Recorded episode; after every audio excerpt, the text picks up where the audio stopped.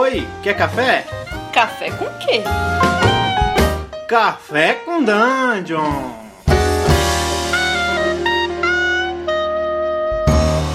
Bom dia, amigos da Regra da Casa. Estamos aqui para mais um Café com Dungeon, na sua manhã com muito RPG. Meu nome é Rafael Balbi, eu estou bebendo um cafezinho preto aqui com um torrão de terra no fundo, porque a primeira coisa que eu fiz aqui do meu mundo foi botar uma bela camadinha aqui de solo para sedimentar tudo. e para falar de world building, eu estou trazendo aqui o mestre Pedroca. Fala, cara, bom dia. Bom dia, cara, tranquilo? Cara, eu não sei ainda o que eu tô bebendo, mas eu já sei que a caneca é hexagonal. Então é um bom começo. Olha só, cara, Pedroca vem trabalhado no Hex, no, no Hex Grid, cara. Cara, porra, nem me fala, velho. Eu tô devorando o material de tipo, Hex Grid consideravelmente agora, porque me apaixonei pela ideia, cara. Essa que é, o, essa que é a real. Porra, então me diz o que você tá consumindo aí, porque me interessa muito esse assunto, cara. Quem me cara, conhece sabe. Exatamente. Não, velho, na real eu tava, eu tava lendo uh, uns artigos de um cara, o, o nome do perfil dele no tipo Twitter é Atas Adei, né? Seria focado ali em tipo Dark Sun. E ele tava discutindo por que, que ele achava que Dark Sun deveria ser Hexcrawl. E ele começa a fazer vários artigos sobre isso. E como vai ter a temporada de Mares de Saio Sangue ano que vem, eu tava entrando em contato com esse tipo de material, né? Que doideira, eu, nunca, eu nunca pensei é, o, o, mundo de Atlas como um Hexcrawl. É, porque na verdade a premissa dele, que eu acho interessante, é que tu nunca sabe se tu vai sobreviver ao próximo dia em, em Atas. Então, a ideia de tu jogar um hexágono por vez faz mais sentido, sabe? Tipo, foda-se que tem as coisas em volta, você tem que sobreviver a esse hexágono. Então, acho interessante, assim. É, faz sentido. É um hexcrawl extremo, né? Seria o XXX hexcrawl. é, é, o hex, é o hex XX crawl. É tipo. É, muito sinistro. E, e faz sentido, assim, porque uh, para as coisas que eu estou desenvolvendo e pensando, eu acho que também tem a ideia de tu deixar aberto, né? Pô, você sabe que tem um zilhão de areia aqui na frente. Agora, o que, que tem aqui? Cara, ninguém sabe, ninguém foi. Ou se alguém foi, não falaram para ninguém. Então, pode ter é, qualquer o... coisa. Uma coisa que eu penso, que eu penso, que eu pensei assim que você falou, foi uma, coisa que veio na minha cabeça seria uma possível monotonia, porque a paisagem é muito parecida, né? Você vê é, areia, areia, areia pra caralho. Então, acho que de cara, se alguém for fazer um, um hex crawl no, no mundo de Atas, é bom pegar aí bastante referência do mundo real de deserto e ver o que, que particulariza cada deserto, o que, que particulariza cada cada paisagem, as criaturas, como se consegue água. Acho que é bom esmiuçar esse tipo de coisa, porque é isso que vai dar cor pro Hexcrawl, né? Porque senão vai ficar repetitivo pra cacete, né? Né, isso, e acho que isso é uma boa, uma, forma, uma boa forma de a gente entrar no tema sobre como construir mundo, porque eu acho que essa é uma das coisas que fizeram muito bem em Dark Sun, cara, que ao mesmo tempo que você tem, muitas aspas, só areia, né, é um deserto de areia, cara, você tem um mar de sal, você tem colinas muito altas em um princípio de montanha que no topo tem neve, você tem locais em que você afunda areia movediça, outros que tem grandes construções antigas. Então, por mais que seja, sei lá, tudo areia, não é um mais do mesmo, né? Isso eu acho que foi uma, uma construção bem feita, assim. É, então, uma coisa que, uma coisa que é importante, eu acho que em world building de forma geral, principalmente no, quando você está pensando num hex crawl, é você, é você dar uma cara para cada porção, né? É importante que não seja genérico. É importante que cada pedaço diga alguma coisa. É, se, se a galera entra num Rex e aquele Rex ali não tem, sei lá, é, é, são cinco Rex que a galera passa e um foi semelhante ao outro, aquilo ali não está sendo, não tá trazendo significado para eles. Agora, se você tem três Rex que tem cada um tem um marco diferente, tem alguma coisa significante, tem algum, sei lá, uma comunidade de alguma coisa, e volta você tem encontra um Rex que tem um, um predador sinistro que está à espreita que você não encontrou ainda. Daí no terceiro, se no terceiro Rex não tem nada, tudo bem, entendeu? E aí entra, um, entra aquela coisa que todo mundo que você cria é importante também que tenha espaços com nada, né? É, é, não, é verdade. A gente tava. A gente chegou a falar um pouco disso, a ideia da lacuna, né? Alguns, vários episódios atrás. De Sim. que às vezes você, você deixa um Rex vazio para tipo, cara, que vocês podem descansar. E aí é, você faz exatamente. um encontro de noite sinistro com umas coisas que acontecem lá, ou, ou não, cara, é só um local para eles discutirem o que, que, eles vão fazer nos próximos Rex, entendeu? Uhum. Acho que é importante deixar buracos, né? Tá, agora me diz uma coisa, você tá, tá pesquisando Hexcrawl E você tem pensado em mundo mais uma coisa pronta? Ou seja, você vai, sei lá, tentar popular os hexes você vai jogar, sei lá, previamente? Ou você está pensando em fazer os hexes on the fly? Ou seja, então, conforme o grupo avança, você vai criando conteúdo. Então, na verdade, eu comecei a estudar bastante Hexcrawl por causa do Mares de, de Sal e Sangue, né? Por causa de como que eu vou estruturar a segunda temporada. Eu, eu vou fazer dela um Hexcrawl mesmo. E eu resolvi fazer alguns hacks definidos no mapa, que eles sabem, né? Pô, vocês sabem que aqui no mapa tem uma fortaleza avançada de um Sorcerer King. Mas em volta, eu, eu quero fazer encontros aleatórios. Fazer bem uhum. openzão mesmo, sabe? Ou tipo, ah, os caras conversam com algum NPC e descobrem que tem um oásis em tal lugar. Eu, aí os jogadores falam, pô, onde que tem? Sei lá, cara, joga no mapa aí um Rex que tá vazio. Uhum. Então, sabe, deixar meio um mix dos dois, assim. Sim, é, isso é legal, cara. Esse negócio de construir o mundo, o, o, pelo menos parte dele on the fly, é engraçado porque, é, sei lá, se você parte de um, de um princípio que é tudo é, que você tira da manga, é, você corre o risco de chegar num ponto em que seu mundo não tenha muita solidez. O que, que eu quero dizer com isso? É, você criou, por exemplo, uma floresta, e aí você foi criando aquela floresta de acordo com os encontros.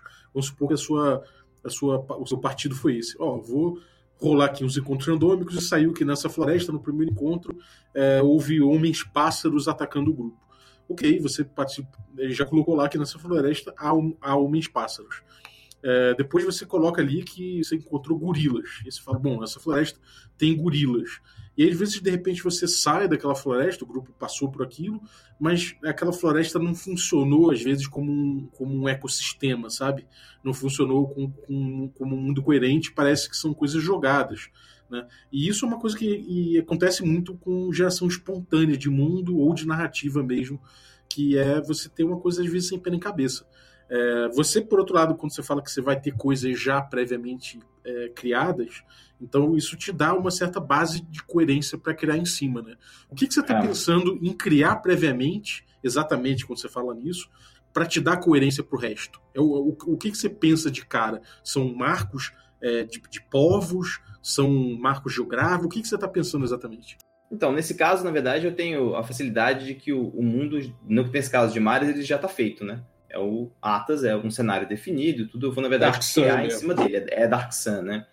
Mas a mesma coisa que eu estou fazendo para Mares de Sal e Sangue, eu estou estudando para um, um, outro cenário que eu estou fazendo no meu financiamento coletivo, que é o do, uh, do guia, de, guia de campanha, que é o meu do Mestre Pedroca mesmo.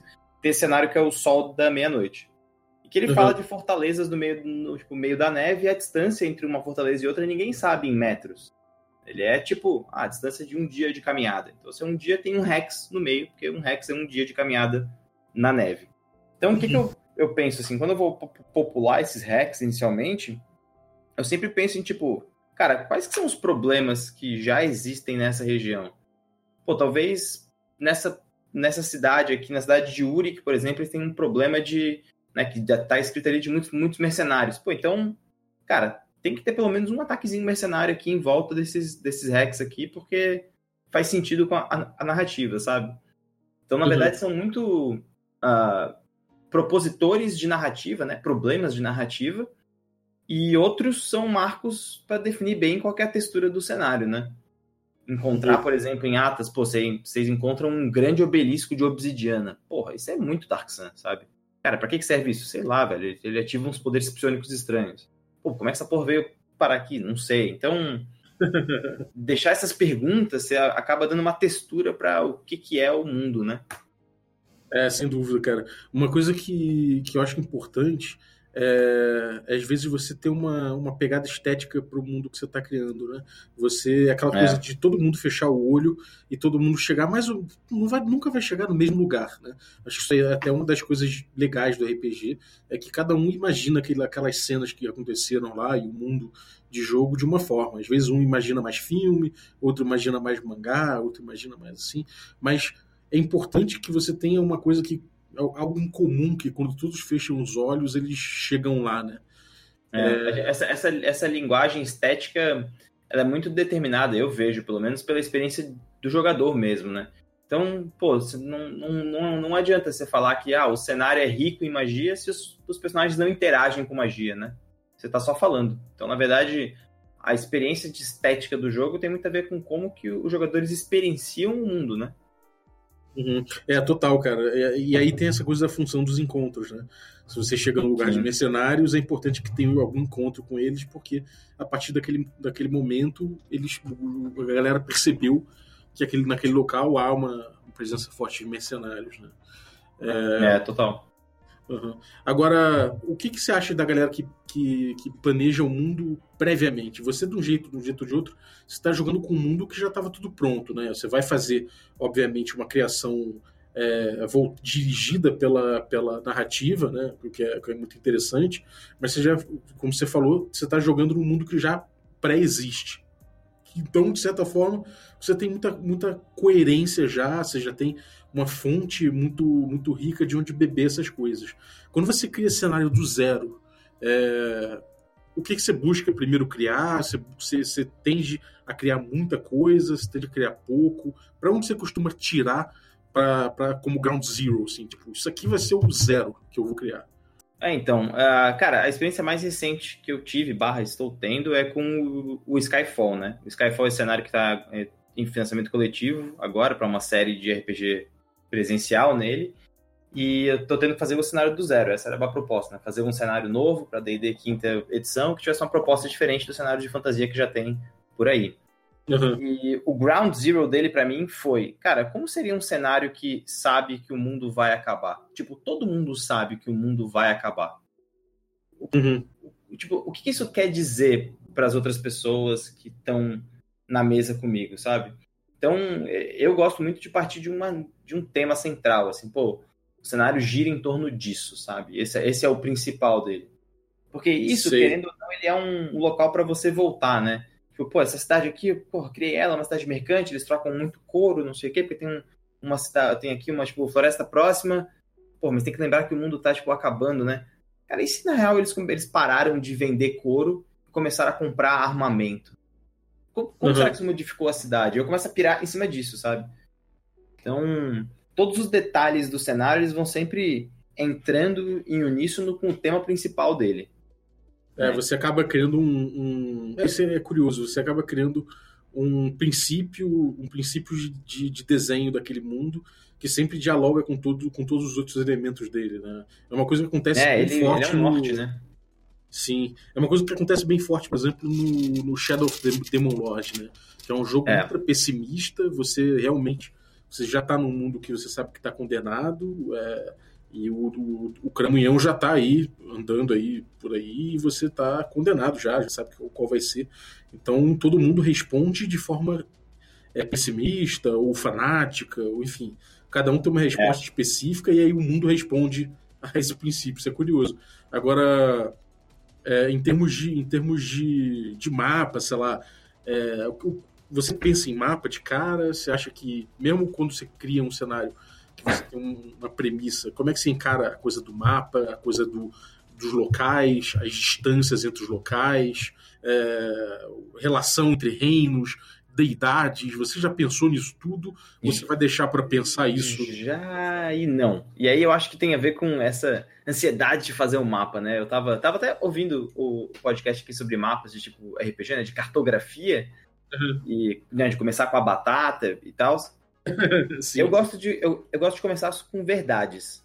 Sabe? Tipo, cara, é verdade, é fato que a cidade dos elfos de outono foi destruída por um maremoto pau. Pronto. Eu nem sei onde que essa porra fica no mapa, mas sei que foi destruída por um maremoto. Então tem que ser próximo da água. Ah, uhum. sei que os, os, os orcs trocam mercadorias com anões que fugiram do reino deles. E os anões passaram centenas de anos migrando. Então, provavelmente a capital dos anões é num, num canto e a dos orcs no outro, por exemplo. Então, uhum. isso não chega a definir ainda o que é um mapa, mas ele define quais são as, as relações estabelecidas, né?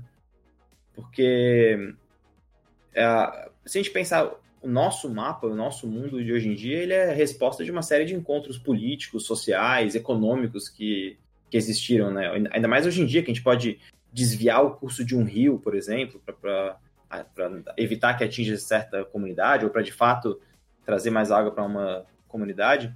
Então eu acho pode, que. A gente, pode, a gente pode afundar uma ilha com energia. Com, com, a bomba exato, atômica, né? Não, exato, velho, exato. E, é, e, isso é uma loucura, porque a ação do ser humano ela constrói o mundo, né? E aí, quando eu tô pensando no, no mapa de, de fantasia, eu gosto de pensar que ele vai ser resposta da história desse mapa, sabe? Da, da história desse povo, da história desse mundo, de quais são uhum. as situações estabelecidas. Então, eu, eu tento estabelecer algumas verdades sobre o mundo e aí depois eu faço um mapa em cima dele. Uhum. É, eu, eu, eu tenho com, com o Hexcrawl que eu tenho feito, que é a minha experiência mais marcante de world building, é, junto com o, o, Magic Punk também, né? O Magic uhum. Punk, é, a campanha que a gente tem no Regra da Casa, é uma coisa que meio que também está sendo feito completamente on the fly. A gente já tinha uma coisa que delineou na, na sessão zero, mas é só um, sei lá, um esboço, né? Então o resto a gente vai delimitando. Só que não é, é um world building feito basicamente com em resposta ao que o, a, a narrativa desenvolvida grande no, em termos do, de, de, da aventura mesmo. Né? Uhum. Já o, o Hexcrawl, no Uri Glória, no PNP, já era um outro bagulho, né? Já era uma coisa que eu não estava pensando em grandes princípios, em grandes verdades. Eu estava tipo, pensando justamente o que tem nessa floresta aqui. Sacou? Eu botei o grupo aqui um ponto inicial e falei, cara, não me importa nada que tem no resto do mundo. Nada. Zero. O que me importa é o que tem nessa floresta aqui. E eu quero saber que bicho que, é, que habita aqui, quem é o predador dessa área é, se tem alguma presença de povos aqui, se tem alguma presença de um bicho místico, e vambora, sacou? Sim, aham. E, isso, e aí, tipo, sei lá, se tem uma, um forte com esqueletos e, e undeads e um tesouro rico, aí aquilo passa a informar o meu mundo. E aí eu passo a tentar entender por, de onde veio aquilo. E aí eu falo, bom, existiu então uma ordem de cavaleiros que morreu aqui, blá blá blá, e esse tesouro veio de não sei onde, e aí você vai é, criando o mundo a partir disso. O que é uma outra experiência, né? É tipo, é um mundo que ele, ele meio que. Ele não, não ele não tem uma. uma, uma, uma é? Ele não tem uma necessidade de criar grandes verdades, né? Ele, ele vai meio que trabalhando com pequenos pontos de verdade que ele vai trazendo. E aí, se tipo, se desenvolver legal, beleza. Se não desenvolver legal também, não tem problema, a aventura aconteceu, sabe? Sim, então... eu, é, eu tenho. Eu tenho isso. Uh, eu penso muito nisso toda vez que eu vou fazer algum material que ele é público. Tipo, quando, quando eu comecei a desenvolver Skyfall, faz tempo isso já, né? São uns 5, 6 anos atrás. Inicialmente era só pra minha mesa, que eu ia jogar com os meus amigos. Cara, você tá 5 anos com ele na mão. Tô, velho. Eu tô há cinco anos com ele quieto na mão, velho. Isso que é o mais bizarro, cara. é um cuidado do caralho com, essa, com esse mundo. Discutindo um monte com ele, mas enfim, né? É as loucuras que a gente faz em tipo RPG, né? O... Sim, total. Quando, quando eu comecei a, a pensar nele, desenvolver ele, é... ele era, na verdade, um cenário de. Ele, ele não era um cenário de fantasia medieval, ele era um cenário de fantasia futurista originalmente eu, eu tinha feito ele para poder ser um, um cenário é, no começo da exploração espacial, assim, tipo, ah, o ser humano conseguiu encontrar uma forma de viajar para outras galáxias e aí um, os planetas começaram a explodir. Essa era Caralho. a vibe dele. É, era bem, tipo, ultra pessimista, assim. É, o doido é que uma coisa não exclui a outra, né? Não, total, cara, total. bizarro isso, né? Só que era na época que eu tava jogando muito Mass Effect, eu tava muito nessa vibe Star Wars, e aí eu voltei a jogar D&D com, uma, com mais, mais finco, assim, mais, mais afinco. E eu pensei, não, cara, pô, isso tá um puta cenário medieval. E aí eu comecei a fazer algumas algumas aventuras muito isoladas. Tipo, cara, vocês estão numa ilha que tá flutuando. Isso é verdade no cenário. O que, que tem nela? Não sei ainda, vamos ver. Então, era sempre assim, essas explorações de ilhas aleatórias que eventualmente uhum. caíam, né? Caíam e destruíam o que estava lá embaixo. E, na verdade, a população não tinha acesso ao chão, ela vivia nessas ilhas que flutuavam, assim, não, não sabia o que tinha lá embaixo, né? O que eles chamavam de, de, de superfície era um local inabitável, falava que tinham monstros e a segurança estava nessas ilhas que eventualmente iam cair. Então, eu estava muito preocupado com cada ilha, sabe? Pô, nessa ilha aqui tem um grupo de pessoas e a gente sabe que eles não construíram um castelo grande porque elas sabem que a ilha vai cair. Então, elas são tribos nômades. É isso aí. Essa é a verdade sobre essa ilha. O resto não sei ainda. Uhum. E aí o mapa ia surgindo durante a sessão. Eu botava na mesa ia desenhando junto com os caras. Pô, velho, o que, que faz sentido aqui se tem uma cachoeira? Ah, tem que ter, é, sei lá, um grande animal num rio. Beleza, anotei. Então ia surgindo, sei lá, era totalmente emergente, assim, né? Uhum. E, bom, é, isso é, isso é, bem doido, cara, porque quando você tem um mundo inteiro construído de forma emergente, é, me parece que ele é, ele, é, ele é muito mais orgânico do que aquele mundo que você fica é, sozinho ali, pensando muito nele e dando suas soluções e tudo mais, mas ele não foi colocado na, na mesa, sabe? Ah, cara, e isso eu acho que é o principal. Acho que tu falou a palavra certa, velho. Soluções. Às vezes o mestre ele encontra soluções demais. E. Bom, o mundo não fica interessante, né? É, então, e, e às vezes fica muito na cara que foi uma pessoa só que pensou. Não tem isso às vezes para você, cara? Às vezes tem, até cara, mundo oficial, sacou? Tem, tem RPG que você compra, você olha o mundo e você fala, cara, interessante, mas tá bem na cara que foi um cara que olhou e falou, ah, cara, vou trabalhar em cima disso aqui sei lá, deu no que ele conseguiu chegar, né? É, eu tenho, eu tenho, eu tenho assim uma experiência interessante com Lenda dos Cinco Anéis, né? Eu acompanhei Lenda dos Cinco Anéis quando era o card game e quem acompanhou naquela, naquela época sabe a loucura que foi a história, porque tipo o cara que ganhava o torneio podia falar a verdade sobre o mundo, isso era virava oficial para tipo RPG. Então, cara, se tu pega para ler a história de Legends, é um caos, assim, é um caos que você olha e fala, cara, não tem como ter sido uma pessoa ou duas. Com isso fica 30. É, isso fica verossímil demais, né, cara? Não tem como fica, você, cara, você ser verossímil se você não tiver uma dose de caos, né? É, exato. E eu acho que uh, isso é uma, é uma dica que a gente pode dar para quem está fazendo world building, que é não resolver todos os problemas do cenário. É, às vezes, deixar os jogadores investigarem e acharem soluções. Mesmo, tipo, ah, pô, é, tem essa corte aqui que pô, ela não se dá bem com essa aqui, mas eles são parceiros comerciais há 300 anos. Cara, mas por que eles não se dão bem? Cara, não sei ainda. Mas eles não se dão bem. Entendeu? E aí, às vezes, os próprios jogadores encontram ideias ótimas e, e às vezes, se, o, se um outro cara quer mestrar nesse mesmo cenário que você tá mestrando, ele acha outra solução, né? O canon é um problema muito sério, eu acho, né? Tenho essa... É, sem dúvida. Eu, eu tenho essa, um, um, um pouco dessa experiência com Eberron, assim. Eberron é um mundo muito rico, né? Quem, os caras que pensaram tudo, pensaram num mundo muito rico, mas é muito louco porque ele, ele não tem um canon depois de um tempo, né? Ele fala, ó, aqui é o ponto de partida para Eberron e é o mesmo ponto de partida desde a terceira edição, sabe? Ele não, Isso é muito legal, cara. É muito legal, cara. Porque a tua mesa é tão canon quanto a minha, sabe? A gente tem o mesmo ground, assim, o mesmo ground zero.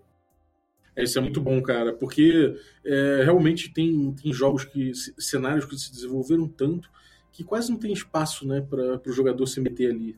É, por é, mais que seja legal, é aquela coisa que toda aventura que você vai jogar em Forgotten Realms sempre vai aparecer ali um, NPC clássico, sempre vai aparecer um, uma, uma, facção clássica e tudo mais. Aí você fala, pô, é legal, mas é, será que tem espaço para mim aqui, né? Claro que tem. É, com certeza. Mas eu, é. fico, eu fico pensando isso assim, quando a gente tava jogando uh, rolo dado no, no Azecos, né? Que é Infaeron, mas não é, né? É, for, é Forgotten Realms do Azecos.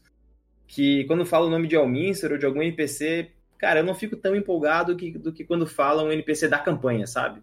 Quando foi uma, coisa, uma criação do Azecos, eu, caralho, velho, esse maluco aqui apareceu, pô, agora eu tô mais interessado. Ah, o Elminster tá perdido, sei lá, já, velho, foda-se esse velho. Não, não, eu não tenho empatia por ele, entendeu? Então, sei lá, para mim não é um, uma, uma coisa tão chamativa quanto aquilo que é criado pelos jogadores, né?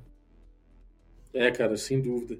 É, fica essa impressão mesmo. E o Eberon fez muito bem isso. Eu, fiquei, eu, não sabia disso, eu fiquei sabendo essa semana com o André Soares, que falou para mim no, no, uhum. Facebook. E eu falei, pô, mandaram bem. Até vou chamar ele para falar de Eberon aqui no programa. Combinei Pô, já. Com certeza. Cara, ele, cara ele, ele manja muito, a gente conversa muito sobre Eberron, né? Muito por causa da campanha que eu fiz no, tipo, Vertente Geek. E acho que Eberron tem muita coisa a ensinar sobre o world building, cara. Porque uma, ele foi, na verdade, enviado para um, um, um contest, né? Um, um, concurso, isso, da Wizards, que era, pô, né, vamos lançar um cenário novo da comunidade. E o Keith Baker, eu acho que ele mandou muito bem, cara, porque ele criou um cenário de problemas. Se tu for olhar, velho, todo, toda a descrição de reino de Eberron tem problemas. Todas as histórias de Eberron são problemas. E são problemas que podem ser resolvidos por heróis. Então isso é muito legal, porque, porra, cada lugarzinho que tu vai do cenário tem uma proposta de problema, tem uma proposta de aventura. Ela, Eberron é, um, é um, um cenário rico de aventura. E eu acho que isso imprime uma velocidade para o jogo, sabe? Imprime um. Como é que eu vou dizer? Imprime uma certa velocidade para o pensamento dos jogadores, né? Ah, a gente está indo para esse reino aqui, aí o mestre já começa a falar mais ou menos qual é, os jogadores veem ali o que aconteceu. Quando eles voltam, eles sabem que aqueles problemas ainda estão lá. Então, tem sempre uma possibilidade de retorno para resolver aquilo, sabe? Ah, isso é muito legal, cara. Muito legal. É, agora, bom, uma coisa que tem rolado no mundo da USR, que eu acho que é bem moderno em relação a cenário dentro do mundo do RPG, são os kits de campanha, né? Em vez de você ter uhum. um cenário pronto, você tem, sei lá, por exemplo, Vornheim, que é uma cidade é uma cidade bem doida do, do Zek, né? O Zek criou Vornheim e tem toda uma premissa em torno de Vornheim. Só que ela é um livro, é um livro cheio, repleto de tabelas. Então você vai montar a sua Vornheim durante a aventura, jogando naquelas tabelas ali e descobrindo como é que, como é que foi construído durante o jogo. Então, cara, essa coisa de campaign kit é muito legal. É, ela te dá repertório para você criar o teu mundo on the fly, ao mesmo tempo ela dá um, ela dá um foco para o seu repertório, sabe? Ela é um é. repertório dirigido que é muito interessante. Pô, é, isso, é, isso é curioso, cara, porque é uma coincidência agradável, na real. No, nesse cenário que eu estou fazendo, Skyfall, né, que eu estou tentando financiar essa campanha em vídeo, eu desenvolvi uma mecânica de construção de ilhas, né? Porque a vibe do cenário é que as ilhas estão caindo do céu e vão destruir a superfície, né? E, uhum. Só que essas ilhas que caem do céu, elas caem e elas têm qualidades absurdas. Porra, tem dinossauros com três olhos que soltam lasers, na outra tem uns bichos congelados e ela cai no meio do deserto, sabe? Tem umas coisas meio. meio não, totalmente aliens, assim. E eu tô bolando um sistema de construção aleatória dessas ilhas, de qualidades e problemas, sabe? Então. É maneiro. A, nem eu sei o que vai ter nela, porque ela vai ter um esqueleto, né? Que é tipo. Qual que é o chassi dela, quais são as tabelas que eu vou que eu, eu vou pegar e eu vou rolando enquanto eles vão indo, sabe? Ah, vai ter umas etapas de anunciação, descoberta, problema e resolução. E eu rolo em várias tabelas para poder saber qual que é a parada que vai acontecer. E é legal porque, porra, toda ilha é uma ilha nova e diferente, inclusive para o mestre, sabe? É, e, e, uma coisa muito legal disso, cara, é que o meu, o meu Skyfall, o meu Vornheim, é, sei lá, se alguém tivesse uma tabela dessa, pra, pra várias tabelas dessa para Waterdeep, sei lá, você ia ter, na minha mesa, ia ter a minha Vornheim, que é um pouquinho diferente da sua, né? Que é diferente do, do, Skyfall que o cara joga ali e do outro que joga, mas tem muita coisa em comum também, né? Então, isso é muito legal, cara. Você tem um cenário, você tem a força de um cenário, mas ao mesmo tempo você se apropria 100% daquele cenário para você e para sua mesa, para sua narrativa emergente e para sua verdade ali. Então, acho que esse é o caminho que eu tenho visto de world building mais moderno é, que é o, o, caminho de você gerar repertório em vez de gerar previamente muitas, muitas verdades. Você cria algumas verdades e deixa que essas verdades criem todo, todo o repertório que você precisa e a partir disso você faz tudo na, na, na narrativa emergente, cara. É... é, eu, acho eu acho isso muito bom para até para mestres até um pouco mais iniciantes, cara, porque sendo bem honesto, velho, se tu pegar o livro do mestre de D&D, por exemplo, ele tem uma pá de encontros aleatórios, velho. Você não precisa se preocupar com isso, entendeu? Você, as, as regras estão prontas, você não precisa se preocupar em equilibrar as coisas. Ele diz como é que tipo, equilibra. Se preocupa nos detalhes com os jogadores, sabe? Pô, é uma, é uma, é uma, é uma floresta, mas o que, que, tem de surpreendente, aventuresco nessa floresta aqui? E aí começa a fazer um, um pouco na hora, assim. Dá pra tu problematizar algumas coisas na, na hora, e aí tu vai deixando que os jogadores deem sentido para isso também, né? Porra, muito bom. Tem uma, tem uma. Eu tive uma experiência muito legal com a, a Joana, né? Que é uma, uma, jogadora, até do Maris, que vai jogar Skyfall com a gente. Que ela tava falando que a, a, personagem dela, pô, ela foi expulsa de uma corte élfica. Eu, cara, por quê? Ela, não sei, eu não sei como funcionam as regras da corte. A gente nunca discutiu isso. Eu, cara, vamos deixar isso em aberto e vamos liberar essas memórias durante o jogo? Ah, vamos. E aí a gente foi jogando e daqui a pouco dava uma situação dela beber demais. Ela falou: ó, Talvez tenha sido isso, bebida. Pô, então a gente sabe que a corte dos elfos não permite bebidas alcoólicas. Então, assim, é uma verdade que nem eu tinha ainda, sabe? foi sendo criada junto, assim, foi muito, muito interessante. Porque no fim, a, o motivo pelo qual ela foi expulsa é, é muito besta, assim, só que pra corte élfica, que é uma corte, né, de alien, assim, de outras, uh, sei lá, outras qualidades que não humanas, ficou interessante, porque ficou meio quirky, assim, ficou curioso, sabe? Então, é, pô, uma textura legal que eu sozinho nunca faria. Né? Então, acho que o world building ele tem um pouco disso de tu se libertar para compartilhar. É, amigos, isso aí é RPG. exatamente, exatamente. Porra, tem uma. Eu, cara, eu não vou lembrar quem falou, velho, mas alguém falou tipo assim, pô, esse cenário é tão bom, tão bom, que é um péssimo RPG, porque ele seria um ótimo livro. E eu, caralho, velho. É isso. Às vezes eu sinto isso, cara. Às vezes eu sinto isso, assim. Exatamente. Se olha pra mim e fala, nossa, velho, que história foda. Eu olho e falo, velho, eu não quero isso. Eu não é. quero que seja uma história foda. Eu quero que seja um problema legal, né? É, é uma. Exatamente. Cara, maravilha. Eu acho que a gente deu uma pincelada geral aí de world building e, e, e sem querer deu, deu várias, várias dicas aí, inspirações pra galera que tá querendo criar um mundo também. Pô, é, com certeza. Para criarem os, os, seus também e compartilhar aí, né, com, com a comunidade toda. É, fala o que você está criando, mostra pra gente também. E, cara, isso é muito legal. Isso gera, isso gera comunidade, isso gera é, mais interesse. E é isso aí, RPG é isso aí. É, eu tenho, eu tenho bastante gente mandando para mim por e-mail ou na página do tipo Facebook cenário que tá tipo produzindo. Normalmente eu dou a mesma dica, cara. Eu falei, cara, muito melhor do que mostrar para mim é tu mostrar numa comunidade de muito mais gente, entendeu? Abre para mais pessoas, cara, e escuta as críticas. Porque às vezes, ah, claro, às vezes a pessoa vai, tá, vai ser meio escrota e falar grossa, mas daí você, re, você releva, mas escuta o que as pessoas estão falando, porque cara, tá todo mundo interessado no que as pessoas estão produzindo, porque todo mundo quer deixar, deixar o seu jogo mais legal, né? É, exatamente. E você, cara, você tá com um projeto aí, tá com um projeto novo, Skyfall aí bombando já. Conta pra é... gente aí. Cara, Skyfall na real, bom, esse cenário que eu tô montando aí há cinco anos, mas sempre indo e voltando, indo e voltando, indo e voltando, e agora eu e o Roxo resolvemos fazer disso uma campanha presencial, né? Uma série de 10 episódios presencial desse mundo de Skyfall de D&D quinta edição. Então, o, financiamento coletivo, na verdade, não é para financiar o cenário, né? É para financiar a série. E aí a produção. Né? É a produção, porque a gente vai gravar, na verdade, com o Canivete Filmes, né? Boiadome.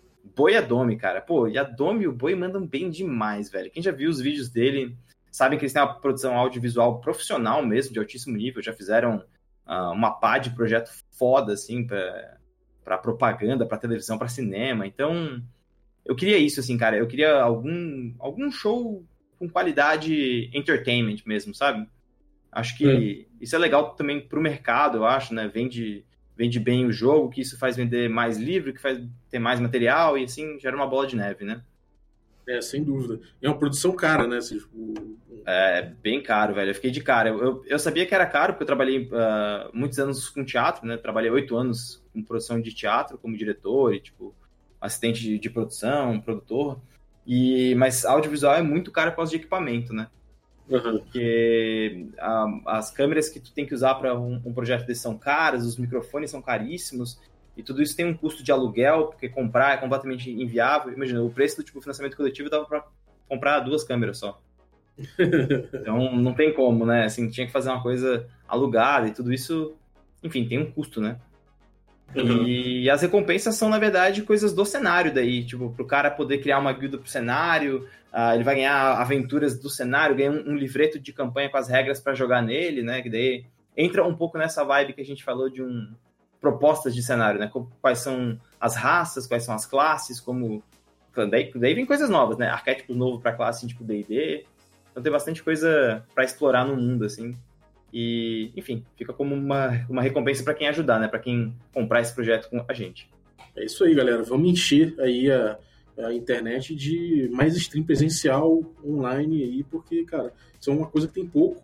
E quando parece, é bom sempre que tenha, que tenha bastante apoio da galera para para bombar, cara. Isso aí é, é RPG, é o RPG acontecendo aí espontaneamente na tua frente, sabe? É, e é o que você vai fazer na sua casa. Então, cara. É, exato. Muito bom. E então, qual, qual o endereço aí que a galera entra para apoiar?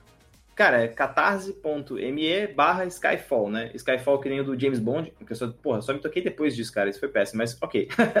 que é o S-K-Y-F-A-L-L, né? Skyfall, tudo junto. E e é isso, cara. Vai ser. Vai ser. Vai ser isso aí. Pode esperar tudo, tudo certo. barra Skyfall RPG. Tem o RPG depois. Então. Maravilha, sucesso aí para vocês, para Domi, para o Boi também, nessa empreitada. E, cara, tem todo o apoio aí do Regra da Casa para o que vocês precisarem. É... Mais alguma coisa, Mestre Pedroca aí? A galera te acha no Mestre Pedroca, Formação é, Fireball, isso. a live é, Formação Fireball, velho. Formação Fireball acho que é o canal, assim, para quem tava precisando de umas dicas mais práticas aí. Pô, o Roxo tá mandando benzaço na edição, eu tô de cara, assim.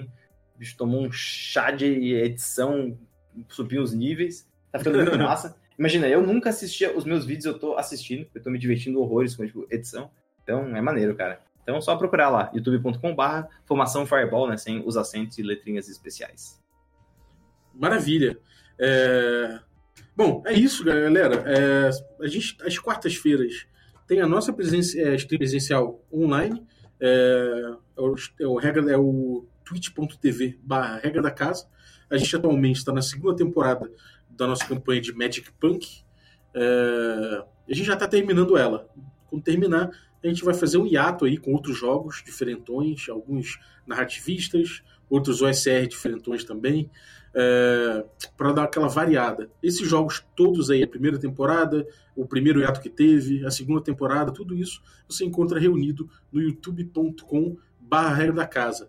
É, além disso tudo, no YouTube também tem outros, outros quadros aí, como a palavra gay rockiana, para você abençoar o seu, seu D20 e tirar vários 20 na mesa de domingo. Tem o Regra da Rua, que a gente bebe cerveja, fica bêbado e fala merda sobre RPG. Tem mais o que aí? Tem o nosso Instagram aí, que você encontra várias fotos legais da Carol. É, e nossas redes sociais de forma geral. Às terças-feiras a gente tem cult é, terminando agora com o Tertulione, meio terminando a nossa, nossa aventura, a nossa campanha, e também terminando nos finalmente o nosso Blades in the Dark, um jogo diferentão aí, também narrativista, mas bem estruturado, levado pelo Carlinhos Malvadeza.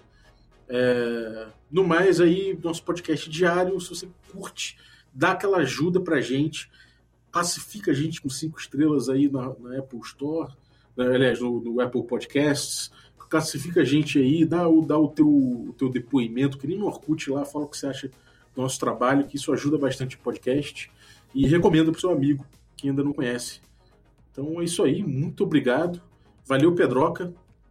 Valeu, pô. É nóis, sempre um, um prazer estar tá, tá aqui. E, cara, você fez, na verdade, um programa aí que eu não, uh, não sei quando que esse vai sair, mas você fez um com a, a Aline, né? Saiu hoje, no caso, que a gente tá. Saiu tá hoje, fazendo. saiu hoje. A gente tá gravando no dia que, que saiu o, o, programa com ela. E eu, Sobre... fiz um, eu fiz um vídeo resposta, cara. Já ouvi, já gravei um vídeo, cara. Que é bate-volta. Ó, oh, que foda. então é tá. provável que esses dias a gente volte a se falar nas interwebs por causa disso. Tá no Mestre Pedroca. Vai estar isso, vai sair amanhã, né? No caso, vai sair dia uh, ah, 18 de dezembro, não, 19, hoje dia 18, sai dia 19.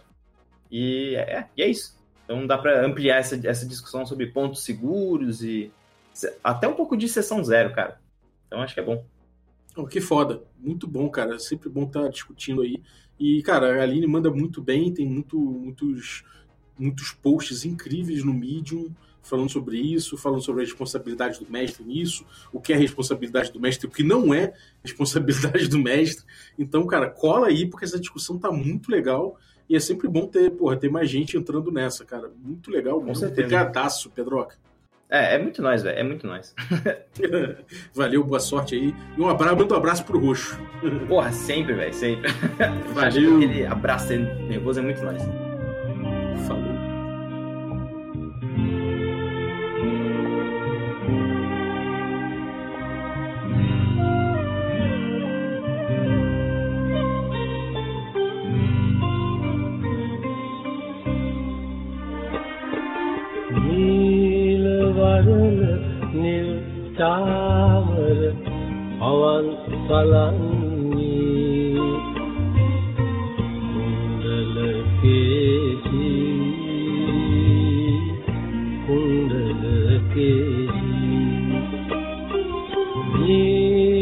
වරල නිල් චාමර පවන් සලන්නේ. කුන්දල කේසී කුන්දල කේසී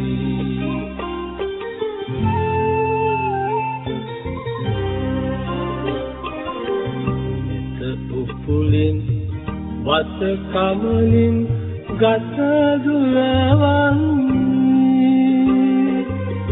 සිහින් සිනා කැන් රැහැනි මන වෙනලන්නේ නෙත උපුලින් වත කමලින් ගත දුරවන්නේ සිහින් සිනා කැන් රැහැනි